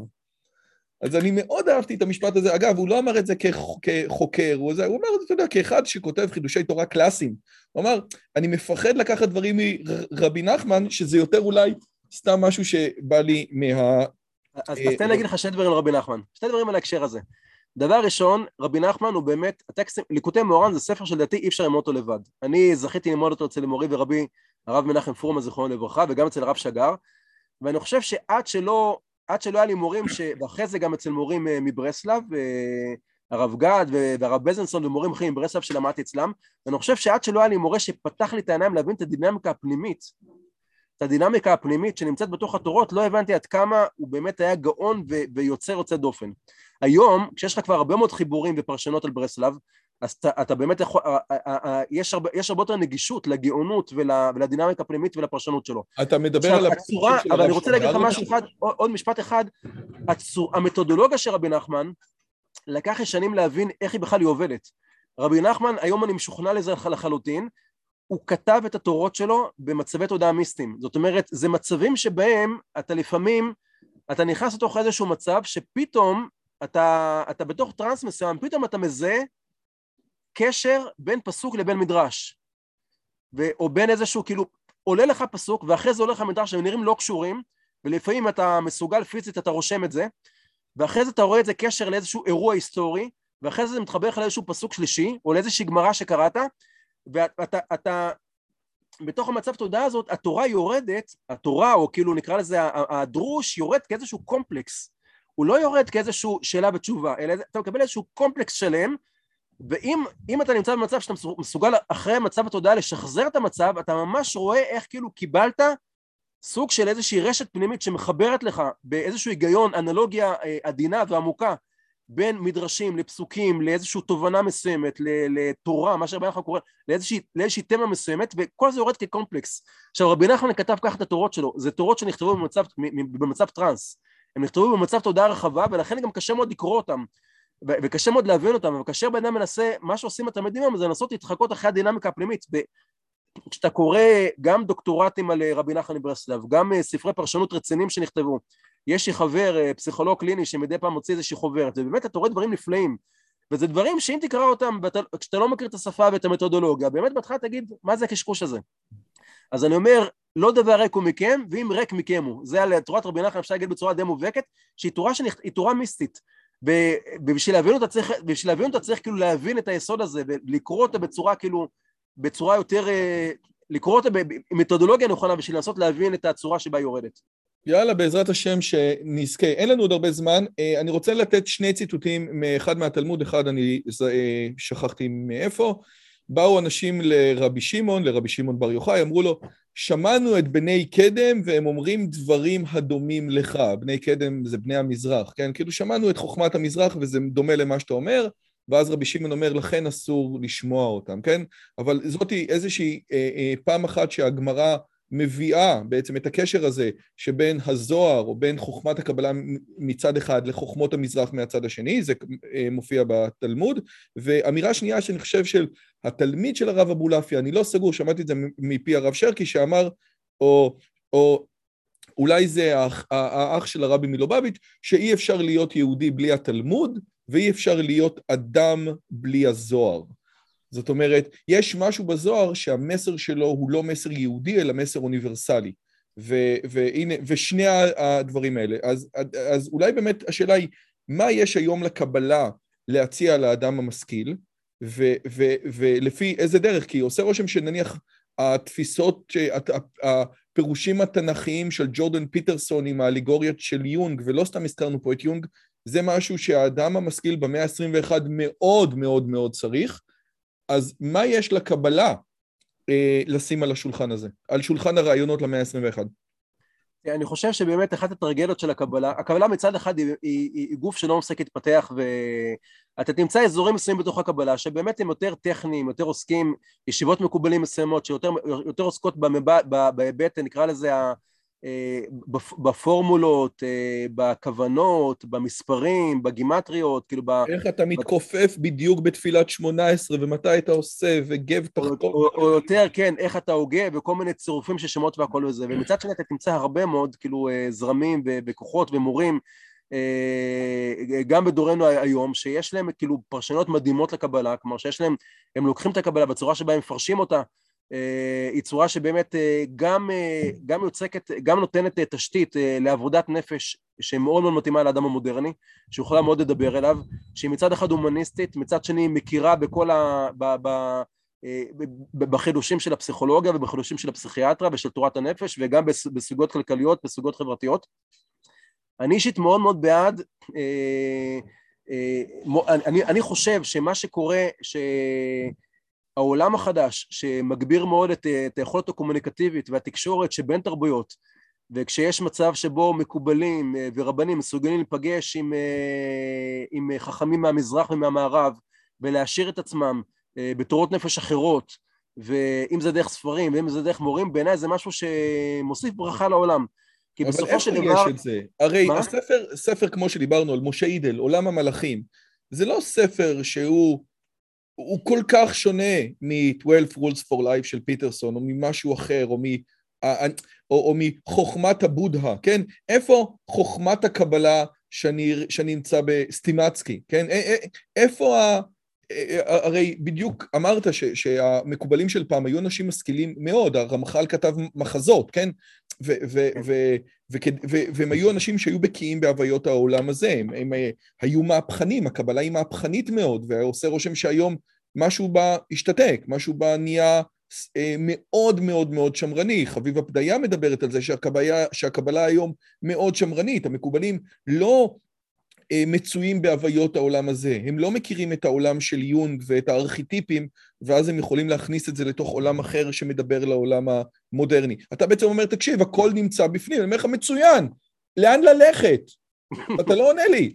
לא, אז קודם כל זו טרגדיה. זאת טרגדיה. היום אה, הזרם, הזרם הפופולרי יותר בקבלה, לפחות ברמת, ברמת המקורות שלו, זה המרכז לחקר קבלת, אה, המרכז של, אה, של לייטמן, זה מרכז שיש לו, אני הייתי באיזשהו כנס שנתי שלהם לפני כמה שנים ופרסמתי איזה כתבה, הייתי בהלם שנכנסתי, אני רואה איזשהו אנגר ענק בגני התערוכה עם אלפים רבים של אנשים, רובם המכריע לא חובשי כיפות, ועוד אה, כנראה כמות עצומה של אנשים שמחוברים בזום אה, מהעולם. אגב, זה תלמיד של הרב אשלג, או תלמיד של הרב אשלג, כן. והוא בעצם, יש באיזושהי ורסיה של קבלה שבעצם מנתקת בין הקבלה לבין שמירת מצוות. הוא לא, לא מנתקת, הרב אשלג, הוא עצמו שומר מצוות, דבר, משהו כזה וכל, אבל לפחות לא דורשת את זה, זה לא חלק, זה לא חלק מהעולם של הקבלה. ו, וזה באמת סוג של קבלה שהיא מאוד מאוד שונה ממה שתמצא בישיבות מקובלים או, או במקום, במקום, באזורים של הנאו-חסידות שמתפתחת בציונות הדתית. ואני מצד אחד כן מכיר זרמים מאוד מאוד מאוד אה, רלוונטיים ומורים משמעותיים, אם נזכיר את הרב פדיה נגר ואחרים וזה, אבל מה שאתה אומר באמת, אה, זו באמת טרגדיה, באמת העובדה שהקבלה אין לה אה, היום מספיק מופעים פופולריים רציניים, פופולריים רציניים כמו שיוצאים לעולם הרחב באיזשהו יש מחקר קבלה, וכמו שאמרת, מחקר הקבלה גם הוא סוג של אזוטרי, הוא בעצם מדבר, כשאני כתבתי את הדוקטורט שלי גם על קבלה, אז אני זוכר שהמרצה שלי, אה, אה, טעיתי כזה, אה, לפרסם פה, לפרסם שם וזה, והמרצה שלי כזה הוריד לי את הזה, אומר לי, תקשיב, המטרה שלך זה שיקראו אותך 25 אנשים, אבל 25 נכונים, שכל חוקרי הקבלה יכירו אותך. עכשיו... אה, איום ונורא בעיניי, איום ונורא. זה משפט שאני מבין אותו מהאקדמיה, הוא איום ונורא. זאת המוטיבציה שלהם, להיות בספריות ושהחוקר אחר יצטט אותם בהערת שוליים. וכשהם רואים דוקטורט שיצא ולא ציטט אותם, נכנסים לדיכאון. ובאמת זה עולם כאילו מאוד מאוד סגור בתוך עצמו, וגם אין לו יומרה לתת איזה שהם כלים לנפש, או לתת אה, קבלה יישומית או קבלה של זה. יש להם, הם, הם, הם סוג של ארכיאולוגים, הם באים לצלם לצלם מצב ולתעד את, להיות היסטוריונים ולתעד את מה שהיה. איך אמרו חז"ל, עבודת דוקטורט זה להעביר בית עצמות מבית קברות אחד לבית קברות שני. ו- וזה העניין. עכשיו, אני הולך ליוטיוב שלך, אני רואה שיעורים על קבלת הארי בשבת. זה, זה, זה משהו שאני רואה שאתה עושה איזושהי, איך אומרים, צעד בכיוון, אבל זה משהו שהוא, הוא, הוא, יש לו מסר לאדם הכללי, לאדם, אתה יודע, הרי אני ניסיתי עד כמה שאני יכול, גם בתוך השיחה שלנו, שהשיחה גם תתאים לאדם המשכיל שלא מכיר את הטרמינולוגיה הדתית. וזה קשה. תראה, אני מאמין שתורת הנפש של הארי אה, יכולה לדבר לכל אחד, גם לאנשים שהם לא שומרי מצוות. מה אני כותב בו... באמזון כדי להגיע אליה? אני אומר, אני אומר, אני אומר, יש בה עומקים יוצאי דופן, יש בה עומקים יוצאי דופן מבחינת הזה, ואתה צודק, אתה צודק שהבעיה המרכזית היא,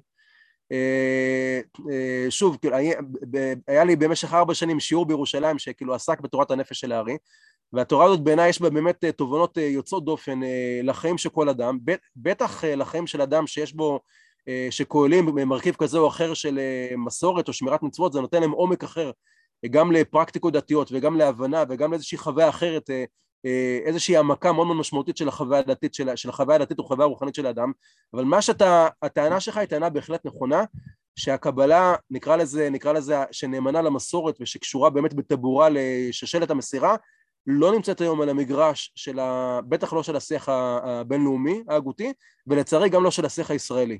ובעיניי... וגם, לא, וגם לא של השיח הפורץ דרך, גם לא אבל של אבל כן, לא, אבל היא כן. אבל היא כן של שיח פורץ דרך, והיא כן נמצאת בתוך החוגים של האנשים שצורכים אותה. זה, יש סצנה מאוד מאוד מאוד דינמית, מאוד קיימת, יש בה מאות אנשים לדעתי, שלומדים את הדברים האלה ומפיצים אותם. בעיניי יש היום מאות, אולי אפילו יותר מאות של אנשים שחיים את התורה הזאת, חיים את התורה הזאת. אתה לא, רגע, אותה, אתה לא רואה היום שישיבות המקובלים ככלל הן אולטרה שמרניות בהקשרים הללו? אז אני אומר, יש ויש. אתה תמצא ישיבות שהן אולטרה שמרניות, שבאמת אין להן בשורה החוצה, ואתה תמצא חבורות של, אה, של לומדי, זוהר, לומדי זוהר ולומדי קבלה. אם אני אקח את חבורת זוהר חי וחבורות לומדי קבלה מה, מהישיבה שאני למדתי, בישיבת עתניאל והכל, שיש להם אה, בעיניי בשורה של ממש ופריצת דרך גם מחשבתית, גם פסיכולוגית וגם חברתית. זה עדיין נמצא ב... ב אתה יודע, במעגלים מה שנקרא של אנש, כלומר של אנשים שמגיעים מפה לאוזן. וכמו שאתה אומר, זה לא באמזון, אבל אני מאמין שזה עניין של זמן, ובסוף בסוף, בסוף גם לשם זה יגיע. תראה, אני עושה שיעור במורה נבוכים, שהוא מאוד שונה, אבל אני חושב שאני שם אותו ביוטיוב, ועכשיו רואים אותו אלפי אנשים, אז אני בעצם... ו- ועושה רושם שזה לא שם בכלל, אתה יודע, הרי גם גרשום שולם מספר שהוא רצה ללמוד אצל מקובל, והמקובל אמר לו, זאת האגדה, כן? אני מוכן ללמד אותך בלי אם אתה לא שואל שאלות, הוא אמר לו, אני לא... כאילו, אין את ה... אה, אף אחד לא זה, יוסי אביבי, אין תמונה שלו, אף אחד לא יודע מי זה, אי אפשר לדבר איתו, אי אפשר כלום. זה, זה קטע כזה, אתה מבין? ו... א', אז, אז א', זה באמת, זה, זה נוגע גם בטבע של מקובלים שהם מאוד מאוד לא מיסיונרים. מקובלים באופן בסיסי, אני יכול להגיד לך, כשאני הלכתי לישיבת בית אל, אה, הישיבה כמעט ניסתה להעיף תלמידים. היא לא, היא, לא, היא לא ששה לקבל תלמידים. מי שלא נשוי לא נכנס. מי שנשוי, אתה נכנס בהתחלה רק לאיזושהי תוכנית מתחילים, פעם בשבוע, כולי ואולי, שנה אחרי זה קצת יותר. כלומר, יש, המקובלים הם, אה, הם, הם, הם בסוף הם חיים אה, בתודעה הרמטית של איזשהו ידע ש... היה, היה איזשהו מקובל... אבל, אבל, כבר לא, אבל כבר לא יפוצו, כבר לא הגענו למצב שכבר כל המעיונות... אז, אז, כבר... אז יש יפוצו רציני מאוד בחסידות. בתורת חסידות בהחלט יש. חסידות יש לך בלי סוף. שיעורים ומאמרים והכל וזה, וחסידויות וזה, אם תיקח אבל זה הדרך. אם, אולי, אולי זה הדרך, לקחת את הקבלה דרך המסך הזה, ש... או דרך הפילטר החסידי. אני אומר, החסידות כבר עשתה את זה, כי אם, אם אתה מחפש חומר בחסידות יש לך בלי סוף, באמת בלי סוף. חומרים, ספרים, אישורים והכל וזה, אבל קבלה הארדקור, קבלת הארי לדוגמה, אתה צודק שהיא עוד לא עשה את הדבר הזה, אבל בעיניי זה, זה עניין של זמן. אני חושב שהיא בדרך לשם. אני חושב שזה יגיע מהאורתודוקסיה, זה כמו שאתה יודע, אומרים שהמשיח בטוח שלא יהיה דתי, כן? לא יודע מה הוא יהיה, דתי הוא לא יהיה. אבל, אבל, או דתי שלנו, כן? כמו שאנחנו מכירים דתי. אבל אתה נראה לך שהמהפך הזה, או שהמהלך הזה, של, של, הוא, הוא, הוא יגיע מההארד קור מקובלים של היום, או שיצטרכו למצוא עוד איזשהו משהו פורץ דרך. כאילו, אלן דרשוביץ כתב ספר שנקרא היהודי האמריקאי הנעלם, ואחד הדברים שהוא מבכה בספר הזה, זה אומר, ההשכלה היהודית של האמריקאי הממוצע מסתיימת בבר מצווה ושלום על ישראל ונגמר, וחבל, כמו שיש לנו את חוכמות הבודה באמזון ובברנס נובל, ויש לנו את חוכמות המזרח, ויש לנו את הזן שינטו, ויש לנו כל מיני דברים, למה אין לנו, אני חושב שהוא ממש נותן את הדוגמה, למה אין לנו את חוכמת הקבלה שלבן אדם המודרני? והוא, והוא אומר שזה באסה, ואז אנשים מחפשים תורות של בני קדם, ולא יודעים, כמו שאתה אומר, שהתורות של בני קדם נמצאות גם בוורסיה אחרת אצלנו, ויותר מזה, שיש להם קשר, קשר עמוק מאוד למה שאנחנו מדברים. ואתה רואה את פיטרסון, שפיטרסון מדבר על, אלוהים יעזור, פירושים אלגוריים לתנ"ך, הוא היה צריך בקנדה לשכור אודיטוריום ענק, כי שום אודיטוריום של האוניברסיטה לא היה יכול להכיל את זה. מצאת מקום, מקום חרפתנו, אין ספק שזו סוגיה כואבת, סוגיה קשה. רוב המופעים הפופולריים של הקבלה זה מופעים לא אורתודוקסים, זה נכון, אה, צריך להודות על האמת. אולי זה ישתנה, דרך איפה זה ישתנה, אני באמת לא יודע. אולי משיחות כאלה, יהודה. אולי. אה, יש לי אה, מקום לשאלה אחת אחרונה? כן. אתה מדבר הרבה מאוד על קבלה ופמיניזם. עכשיו, או הקבלה בכלל, הרב פרומן מאוד מדבר על זה שהזוהר הוא כל הזמן, הרמב"ם זה אחד והזוהר זה שתיים, כן? כל הזמן הוא, הרב פרומן היה חוזר על זה. אז אה, קודם כל, מה הקשר בין קבלה לפמיניזם, חוץ מזה שזה מערכת יחסים בין, כאילו, בצורה הכי פשוטה שאני אומר, כן? בינינו לבין הבורא, מערכת יחסים שהיא סמי-זוגית, ואם זה, אם היא באמת יש קשר, איפה כל המקובלות? טוב, קודם כל זו סוגיה ענקית, סוגיה ענקית. יש לי מאמר שנקרא ירח מלא מלא, מבוא לתיאולוגיה מגדרית, והמאמר הזה בעצם מדבר על ה... הוא ככה נוגע בהיבט מסוים. בתיאור הסרטון, ה... בתיאור הסרטון. רוצים את המאמר, הוא בתיאור הסרטון. נכון, הוא, הוא, הוא באינטרנט, נכון? אני אעביר לך אותו אחר כך, תרצה... רגע, ואני יכול לשים אותו בדרייב, ושאנשים יקראו? אפשר, כן, כן, כן, אני אוכל להעביר לך אותו. אז הוא יהיה בתיאור הסרטון. ומאמר שמדבר על קבלה ופמיניזם וזה, וזה באמת סוגיה מאוד מאוד רחבה, בעצם אחת הטענות שלי שם זה שהקבלה היא זו שבישרה את המהפך הפמיניסטי בתוך התיאולוגיה היהודית. וואו, זה אמירה. כן. המהפך... כל, כל, כל מוס... זאת אומרת, כשאתה מסתכל על התנ"ך, התנ"ך הוא אה, מאוד מאוד מאוד... אה, אה, לא פמיניסטי. לא פמיניסטי במובן שיש בו אל אחד, אל זכר, שהוא נמצא, שהוא נמצא בראש ההיררכיה, ויש עוד הרבה הרבה זה, ובעצם כל מושג השכינה, כל מושג, הצד הנקבי של האלוהות זה מושג שבעצם מתחיל במדרשים ומתפתח בעיקר בקבלה. אבל לראות את זה, לראות את זה כתהליך, אה, לראות כאילו בעצם מה עובר כאילו בעצם על החשיבה היהודית בעקבות ה, אה, השינוי התיאולוגי העמוק הזה שעוצר את הקבלה, אז זה במאמר אפשר לקרוא. טוב, אז הנה, אה, אם אני רוצה לדעת, אם לקחתי, אתה יודע, דיברנו עכשיו שעה ועשרים ואחת, ואני רוצה, איך אומרים, שכנעת אותי. מה אני בתור אחד שלא יודע שום דבר על קבלה ולא רוצה ללכת למחקר הקבלה כי הוא איום ונורא, יכול לעשות כדי, איך אומרים, ללמוד עוד משהו. נניח שהשיחה בינינו נגעה במישהו, מה הוא יכול לעשות מחר בבוקר?